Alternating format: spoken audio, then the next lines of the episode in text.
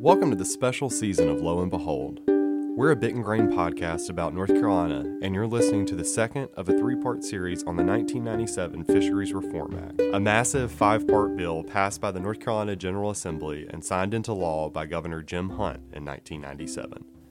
This legislation changed the way the state protected and managed coastal fisheries, a controversial topic back then and a controversial topic now things were changing such that there was it was like trying to stop the flood. There just there was no way they could have stopped it.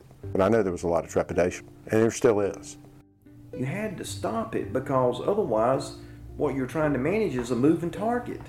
Well, there really wasn't any bad blood that I knew anything about, or nobody around here knew anything about until they uh, until the moratorium process happened.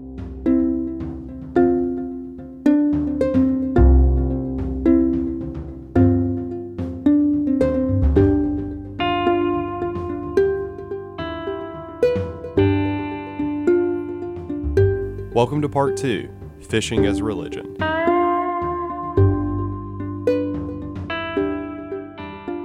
In part one of this series, we explored the forces that push the state towards major reform depleted fish stocks, massive fish kills, a national movement for fisheries reform, the rise of recreational fishing in North Carolina, and a lot of press coverage.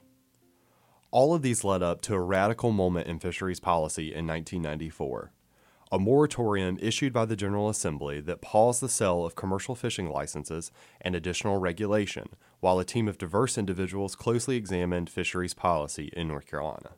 The General Assembly formed a moratorium steering committee to create a new comprehensive fishery management plan for North Carolina, one that addressed the interest of recreational fishermen and commercial fishermen while also protecting our coastal resources. No small task. Moratorium Steering Chairman Bob Lucas people from um, habitat and water quality background, uh, professors, uh, scientists, commercial fishermen, recreational fishermen, quite a crowd. And all of these people were leaders. So if they're a leader, they got something to say. So that means we had lots of folks, and some want to speak louder than others. So, you know, just having a meeting was a task in itself much less this committee is going to be charged with the responsibility of coming up with a plan to do all fisheries in the future. I mean, that was hugely ambitious. The steering committee was charged with tackling several key problems at the root of the moratorium. Back then, we'd lost track of the health of our fisheries, jeopardized the health of our waters with pollution, overfished, and ineffectively regulated our fisheries. The Fisheries Reform Act grew from a two year period of research and public engagement that sought to engage all stakeholders in solutions to these problems, and the process revealed serious tension and competing ideas about who and how our coastal waters should be fished.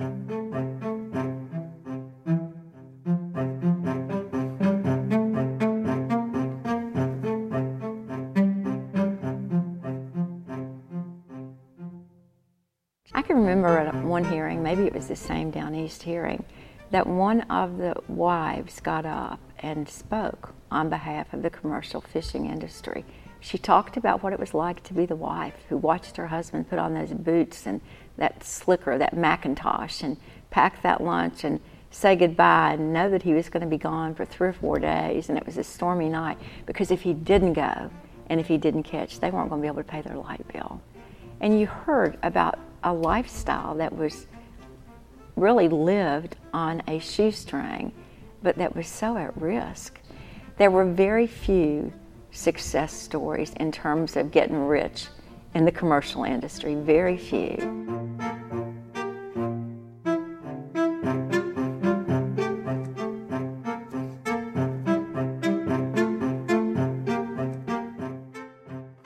That's former North Carolina Governor Bev Perdue, who was a state senator at the time.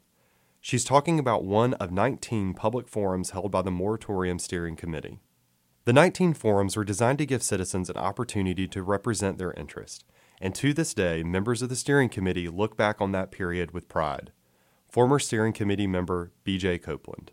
Through that process, we began to understand one another, and it took us a while. I mean, we had a lot of public hearings from Asheville to the coast. And we didn't always come to the same point, but we begin to understand one another. Over 1,200 people attended these public meetings. So much was up for debate, and the process was emotional. Who could obtain a commercial fishing license, and would there be a cap on those licenses? What gear could commercial and recreational fishermen use? How often would fishery data be updated? How would fishery regulation be handled in the future? The moratorium process revealed stark differences between two big stakeholder groups commercial fishermen and recreational fishermen. Net manufacturer Melvin Shepard remembers commercial fishermen being concerned about access to fish.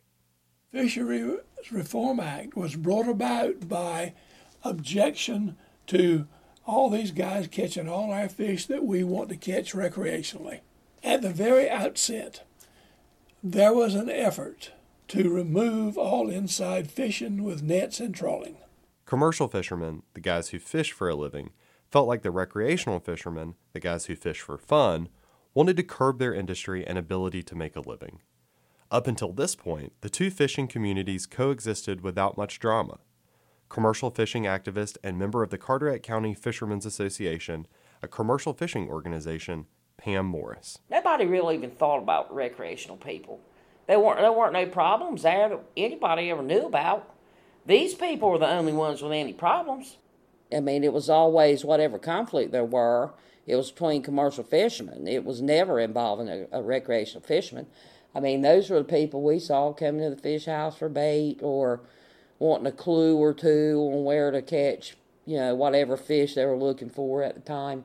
So I never really heard anything about this until the moratorium process be- began. And I don't think I was alone in that. It's not a stretch to say commercial fishing communities felt their way of life was under attack. Here's Sandy Siemens Ross, who was communications director for the Trade Association for Commercial Fishing. Fisheries vary so much from the Virginia line to South Carolina line that each one has unique problems and, and situations. But a good bit of my time was going out to all the small fishing groups and talking to them. I would ask them what, what their top three priorities were, what things they could live with, and what things that was just going to do them in. They, they were afraid that if um, there was already discussions about putting a cap on the number of licenses, which is what would have put value on them as far as selling your license to someone else. And um, they were afraid that their children would be shut out of the fisheries, that they wouldn't be able to get in there.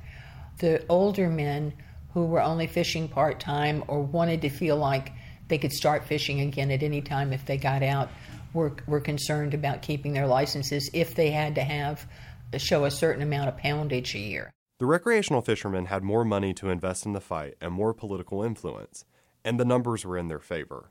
They would often argue their contribution to the coast economy exceeded that of commercial fishing. The commercial fishermen knew this.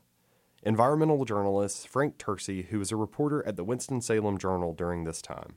Fishing licenses are not are something people are used to paying, and um, and they see real good out of it.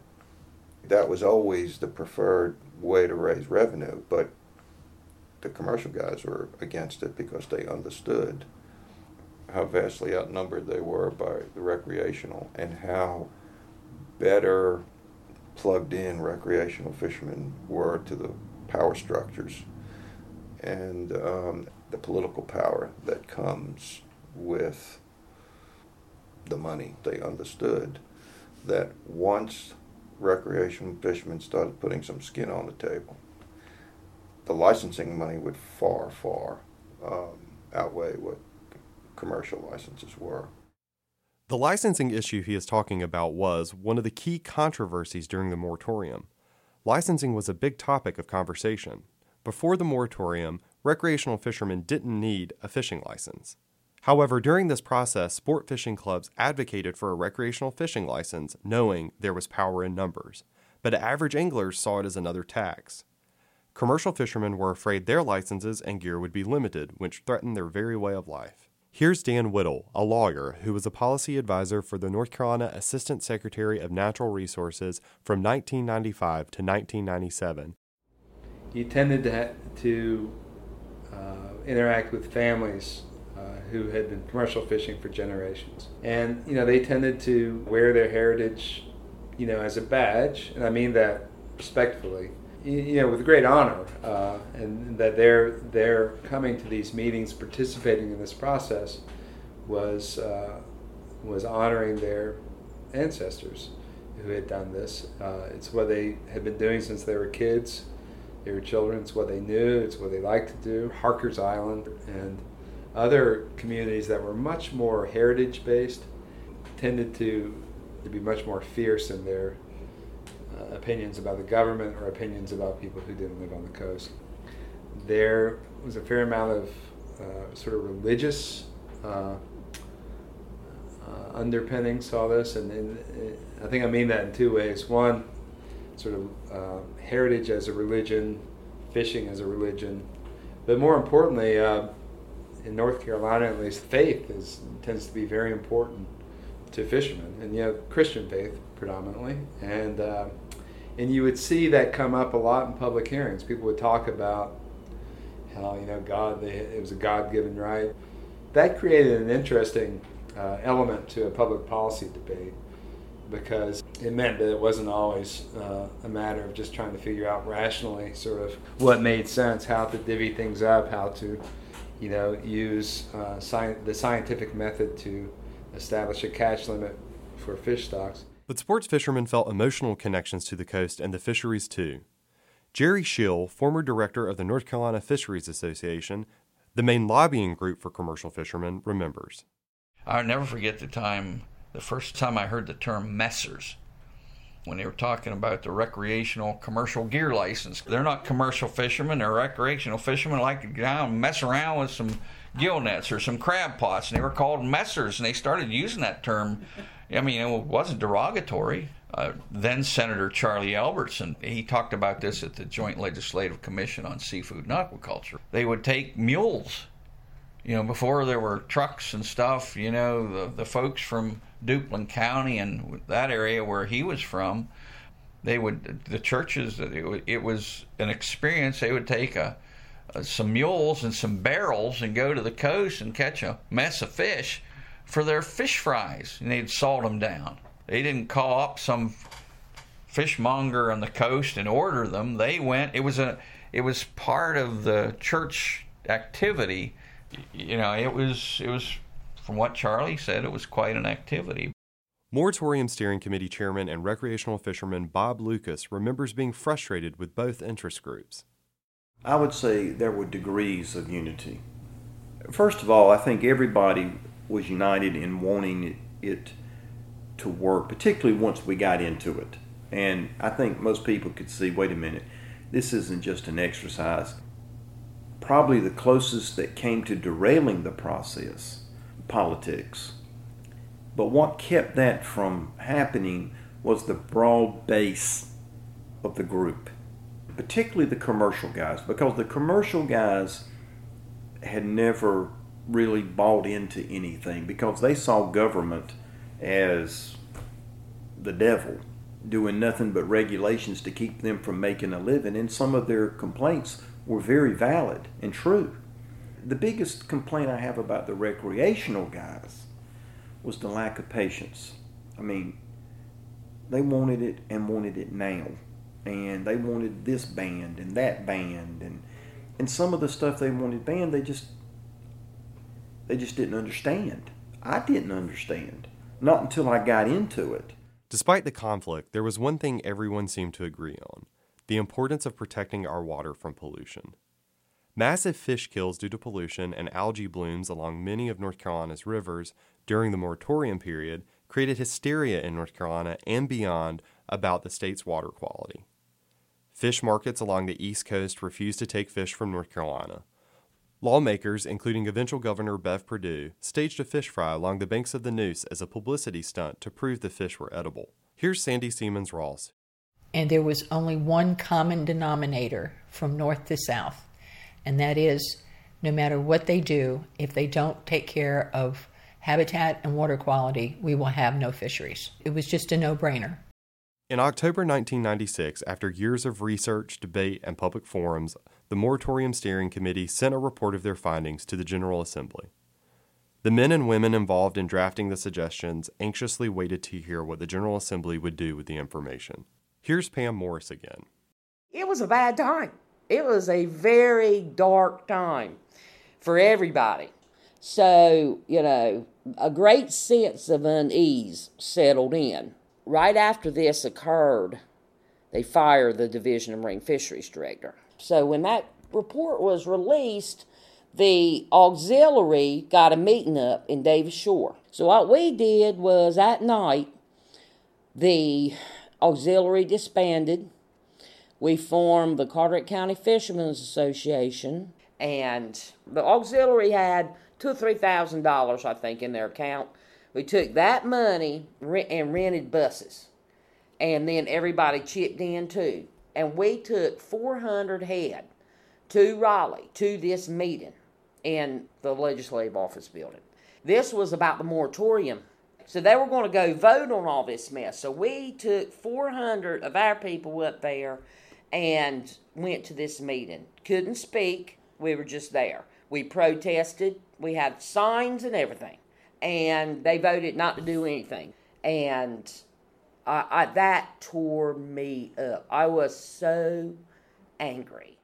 It was difficult to get the legislature to move on the recommendations.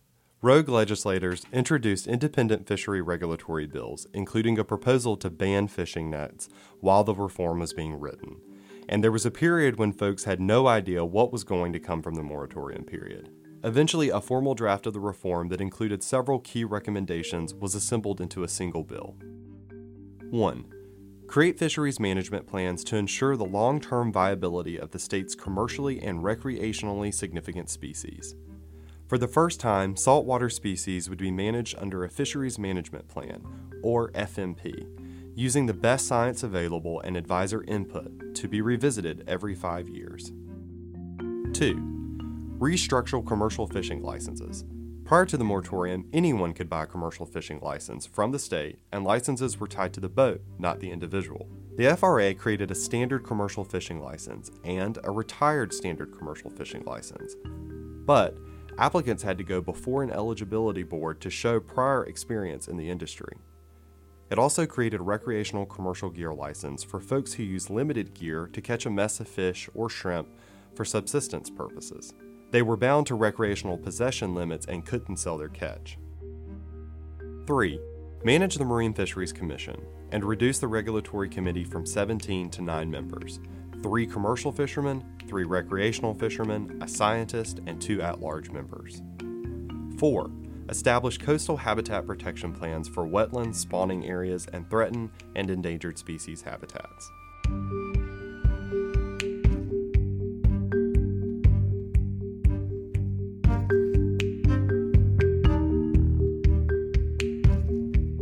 Bob Lucas, chairman of the steering committee, remembers the biggest hurdle in the process. The biggest vote was not the legislature. It had to go through Seafood and Aquaculture Committee before we could make it to the floor. And I went to a meeting in the afternoon and made a presentation on it. And I thought, this is not going to make it. This isn't going to make it. And if we don't make it, all this works for nothing you had had some commercial guys and recreation they had gotten to a few of these politicians, and you could tell they weren't going to vote for it. To his credit, I called Governor Hunt that evening. I mean, it was a big thing for him too. I mean, can't tell you how much publicity it got. Well, he sit down and hand wrote notes.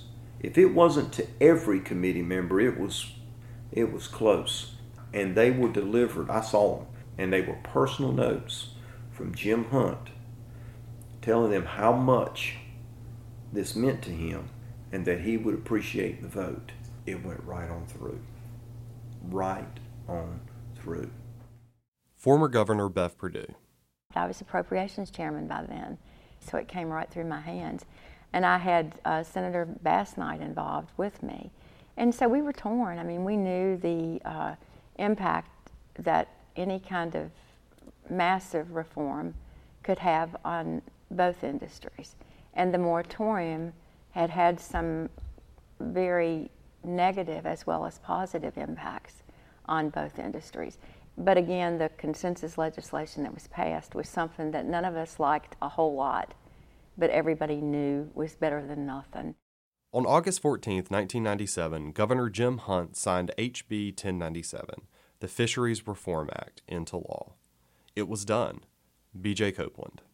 We had about five major recommendations, and all five of those got approved by the General Assembly. That's a remarkable thing. Probably never happen again. But one major thing was missing from the legislation an enforcement mechanism and budget plan for coastal habitat protection plans, the very things designed to protect water quality, and the one thing everybody agreed needed to be done. Sandy Siemens Ross. By the time the bill got to markup in the General Assembly, and that's when the final version's been written and all the stakeholders are brought in to review it for the language before it's actually filed. At the at the table was every major environmental group in the state and the CCA who was there with three lobbyists. And when we got to the part about the habitat and water quality protection plans that they were to be developed and implemented, there was no effective date. And I said, "Wait a minute." I said, "This this doesn't have a hammer. There's nothing in here to make this happen." And there was absolute silence at that table. No one would speak up and say anything. And Bill Holman, who later became head of the Clean Water Trust Fund, was representing one of the environmental groups, and he was sitting directly across the table from me. And I'll never forget the look on his face and how sad he looked. And he looked up and he said, You're right.